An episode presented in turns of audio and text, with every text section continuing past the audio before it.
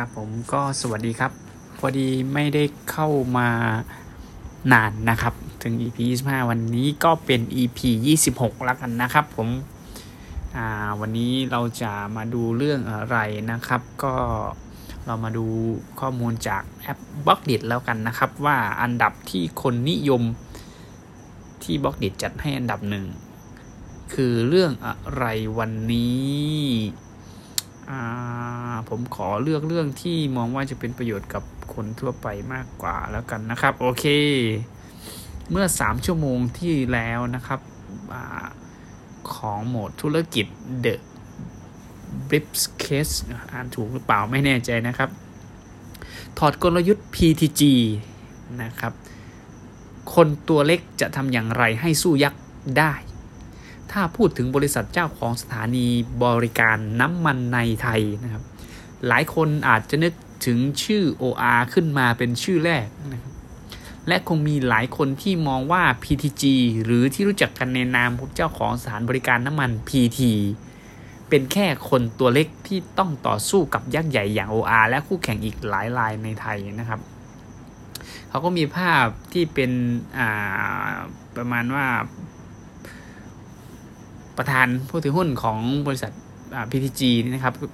แล้วก็มีข้อความใต้ภาพที่เขายืนกอดอกบอกว่าถอดกลยุทธ์ PTG คนตัวเล็กจะทำอย่างไรให้สู้ยักษ์ได้แล้วก็เครื่องหมายคำถามนะครับ เมื่อครั้งเจอวิกฤตต้มยำกุ้งบริษัท PTG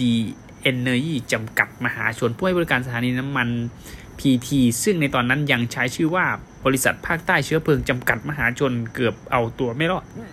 อาการหนัก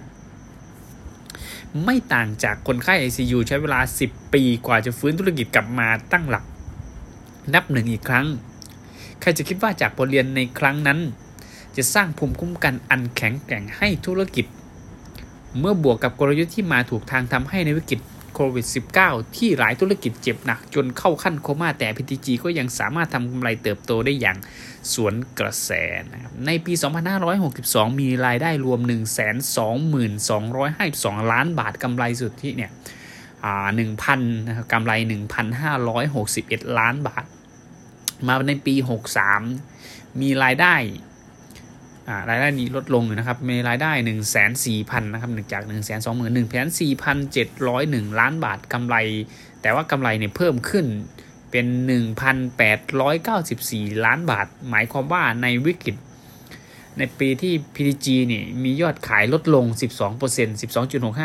แต่มีกำไรเพิ่มขึ้น 21% เมื่อเทียบกับปีก่อนที่น่าสนใจคือในการฝ่าวิกฤตทั้ง2ครั้ง PTG มี1ในแม่ทัพคนสำคัญคนเดียวคือพิทักษ์รัชกิจประการซึ่งปัจจุบันดำรงตำแหน่งประธานเจ้าหน้าที่บริหารและกรรมการผู้จัดการใหญ่ของ PTG Energy อะไรคือกลยุทธ์อันเฉียบแหลมในการนำทัพธุรกิจจากสถานีบริการน้ำมันที่ถูกมองว่าอยู่นอกสายตาสู่เบอร์ 2 ในธุรกิจพลังงาน The Briefcase จะสรุปให้ฟัง 1. ทำธุรกิจต้องฝันให้ใหญ่แล้วทะยานไปให้ถึงบริษัทภาคใต้เชื้อเพลิงจำกัดก่อตั้งขึ้นตั้งแต่ปีพ.ศ. 2531 โดยพี่ชายของคุณพิทักษ์แต่มาเริ่มทำธุรกิจสถานีน้ำมันในปี 2535 และมีแผนจะเข้าตลาดหลักทรัพย์ในปีพ.ศ. 2540 แต่กลับต้องมาเจอวิกฤตต้มยำกุ้งเสียก่อนพิษจากค่าเงินบาทลอยตัวทำให้ PTG ซึ่งเป็นเพียงผู้ให้บริการสถานีน้ำมันรายเล็กเป็นหนี้กว่า 3,600 ล้านบาททางเลือกในการนั้นมี2ทางคือยอมแพ้หรือกัดฟันสู้แน่นอนว่า PTG เลือกอย่างหลังแม้สภาพธุรกิจตอนนั้นจะไม่ต่างจากคนไข้ที่ต้องรักษาตัวอยู่ในห้อง ICU ใช้เวลาถึง 9 ปีกว่าจะปรับโครงสร้างหนี้สำเร็จทว่าฟ้าหลังฝนก็ยังไม่ได้สดใสอย่างที่คิดเพราะธุรกิจยังต้องประสบปัญหาขาดสภาพคล่องต้องอาศัยเงินกู้จากธนาคารจนธุรกิจค่อยๆขยับขยายได้อีกครั้งกระทั่งในปี 2551 ก่อนเกิดแฮมเบอร์เกอร์ไครซิสธุรกิจมาถึงจุดเปลี่ยนสำคัญเมื่อราคาน้ำมันดิบวิ่งไปอยู่ที่เกือบ140เหรียญสหรัฐต่อบาร์เรลสูงกว่าตอนนี้ถึง2เท่าปี 2514 ราคาน้ำมันอยู่ที่65เหรียญสหรัฐต่อบาร์เรลส่วนราคามันสำเร็จรูปอยู่ที่$200สหรัฐต่อบาร์เรลทำให้บริษัทน้ำมันต่างชาติพากันปรับขึ้นราคาขายปลีกจุดนั้นเองทำให้ PTG เล็งเห็นโอกาสว่าต้องขยายสถานีให้บริการน้ำมันคำถามคือจะขยายอย่างไรในเมื่อตอนนั้นนอกจากผู้ให้บริการต่างชาติ ยังมีผู้ให้บริการน้ำมันรายใหญ่ในประเทศที่ครองส่วนแบ่งในตลาดกลยุทธ์ที่คุณพิทักษ์ใช้คือกลยุทธ์แบบป่าล้อเมืองตอนนี้เราฟื้นจาก ICU เรายังเป็นบริษัทเล็กๆที่บอกตัวเองว่าวันหนึ่งเราจะเติบโตแต่ถ้าจะเติบโตด้วยการเดินไปตามเกมของผู้นำคนตัวเล็กอย่างพวกเราก็คงต้องตายสนิททางรอดเดียวคือเราต้องคิดแบบกบฏคือคิดจะทำในแบบที่ต่างแตกต่างอย่างสิ้นเชิงสมมติผู้นำเลี้ยวขวาเราเลี้ยวซ้ายเขาขึ้นบนเราลงล่างเพื่อเห็นภาพมากยิ่งขึ้นคุณพิทักษ์ยกตัวอย่างให้เห็นว่า PTG จะทำอย่างไรบ้างนะครับในเมื่อผู้ให้บริการน้ำมันรายอื่นเลือกสร้างสถานีบริการน้ำมันในถนนสายหลักแต่เราเลือกขยายในถนนสายรองหลายค่ายอาจดูถูกว่าเราเป็นสิงห์ภูธรขยายได้แต่ถนนสายรองยอดขายไม่น่าจะเยอะเลยไม่มีใครสนใจเขามองไม่เห็นด้วยซ้ำว่า PT เป็นใครหรือต่อให้เห็นก็คิดว่าปล่อยเด็กน้อยคนนี้ไปแม้จะน่าน้อยใจ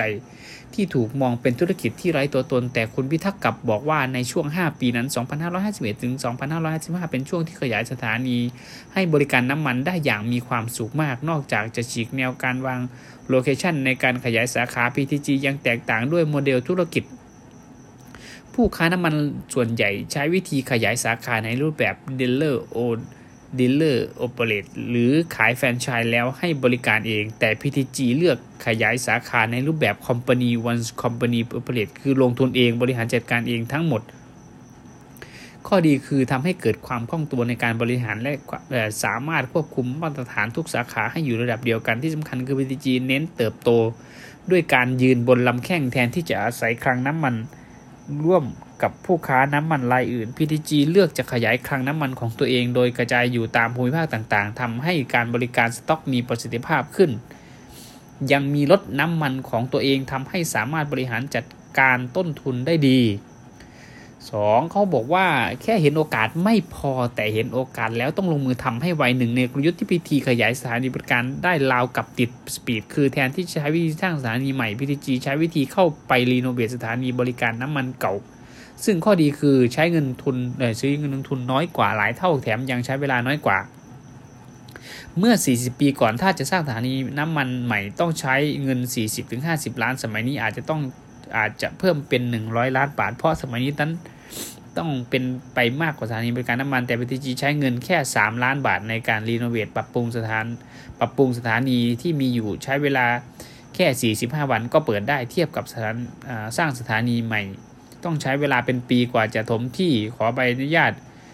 ค่อยก่อสร้างจนแล้วเสร็จนี่เลยเป็นเหตุผลที่ทำให้ PTG ขยายจาก30สาขาเพิ่มเป็น60สาขาเพิ่มขยายจาก30สาขาเพิ่มขึ้น60เท่าจนมีประมาณ 1,800 สาขาในเวลานี้ตัวเลขณวันที่30ธันวาคม2563ทำธุรกิจให้เหมือนลงทุนอย่าเก็บไข่ไว้ในตะกร้าใบเดียวเป้าหมายของ PTG ในวันนี้คือต้องการเป็นมากกว่าสถานีน้ำมันแม้ปัจจุบันโครงสร้างรายได้ 96% มาจากธุรกิจน้ำมันอีก 4% มาจากรายได้ที่เรียกว่า Non Oil แต่คุณพิทักษ์ย้ำชัดว่าในปีพ.ศ. 2567 อยากเห็นโครงสร้างรายได้จากธุรกิจน้ำมันเหลือแค่ 30-40% การที่เราจะบรรลุเป้าหมายนั้นได้เราจะต้องขยายไปสู่ธุรกิจ Non Oil นี่เลยเป็นเหตุผลที่ทำให้5 ถึง 6 วันนี้เราเริ่มdiversify หรือกระจายความเสี่ยงธุรกิจจนวันนี้มี7ธุรกิจหลักอาทิธุรกิจจำหน่ายแก๊ส LPG ธุรกิจพลังงานทดแทนธุรกิจผลิตจำหน่ายไบโอดีเซลและน้ำมันปาล์มบริโภคธุรกิจอาหารและเครื่องดื่มธุรกิจศูนย์บริการและซ่อมบำรุงรถยนต์รถเชิงพาณิชย์ธุรกิจให้ศูนย์บริการและซ่อมบำรุงรถยนต์และรถเชิงพาณิชย์เรามองว่าสถานีให้บริการน้ำมันเป็นธุรกิจที่สร้างกระแสเงินสดให้เราเหมือนแม่บัวที่ให้น้ำนมเป็นเงินสดเพื่อนำไปต่อยอดธุรกิจอื่นๆโดยที่ธุรกิจทั้งหมดยังสามารถเชื่อมโยงกับธุรกิจหลักของเรา4ก็คือสร้างภูมิคุ้มกันจากบทเรียนในอดีตหลังจากผ่านมาหลายวิกฤตมาถึงวิกฤตโควิด-19 คุณพิทักษ์ยอมรับว่าวิกฤตครั้งนี้หนักที่สุดเพราะเกิดทั่วโลกโดนทุกเซกเมนต์แต่สิ่งต่างก็คือตอนปี 40 PTG เกือบล้มละลายเพราะธุรกิจเล็กกว่านี้เยอะพอเจอวิกฤตอาการเลยสาหัสมาถึงวันนี้ PTG แข็งแรงขึ้นและยังมีบทเรียนในอดีตให้เรียนรู้ว่าเมื่อเกิดวิกฤตต้องรับมืออย่างไรเมื่อถามว่า ทำไม PTG ยังสร้างการเติบโตได้ในช่วงเวลาที่วิกฤตโดยเฉพาะเมื่อคนอื่นที่น้อยลงคำตอบคือเพราะกลยุทธ์ในการธุรกิจที่คิดต่างถามว่าเรากระทบไหมกระทบแน่นอนอย่างช่วงเมษาปีที่แล้วยอดขายหายไปเลย 20% แต่หลังจากนั้นเราเริ่มฟื้น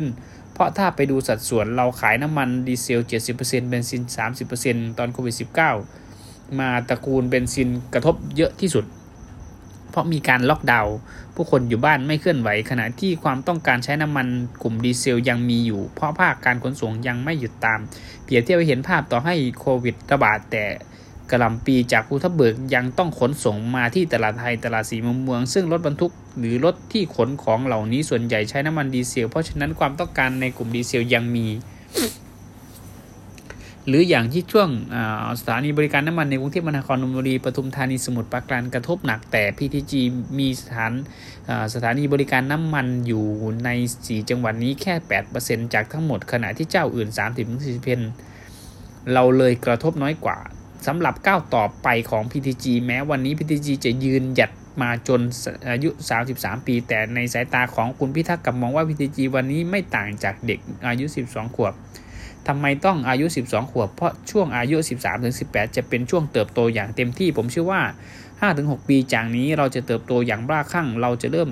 จะเติบโตอย่างยั่งยืนด้วยวิสัยทัศน์ที่สร้างความอยู่ดีมีสุขให้กับผู้คนในทุกด้านของชีวิตเพราะเราเชื่อว่าเมื่อใดที่ก็ตามที่เราสามารถเป็นที่หนึ่งในใจคนไทยทั้งประเทศได้เมื่อนั้นธุรกิจของเราอยู่ได้เป็น100ปีแน่นอนทั้งหมดนี้คือเคล็ดลับการบริหารของคุณพิทักษ์ที่ไม่เพียงพาให้ธุรกิจพลิกฟื้นจากบริษัทที่เคยล้มละลายและยังก้าวผ่านวิกฤตที่แสนสาหัสซึ่งคุณพิทักษ์ทิ้งท้ายไว้อย่างน่าคิดว่าคนตัวเล็กใช่ว่าจะฝันไม่ได้เพียงแต่จะฝันทั้งทีต้องฝันให้ใหญ่และถ้าฝันแล้วก็ต้องไปให้ถึงสวัสดีครับวันนี้วันที่25 พฤษภาคม 2563 21.46 หนอ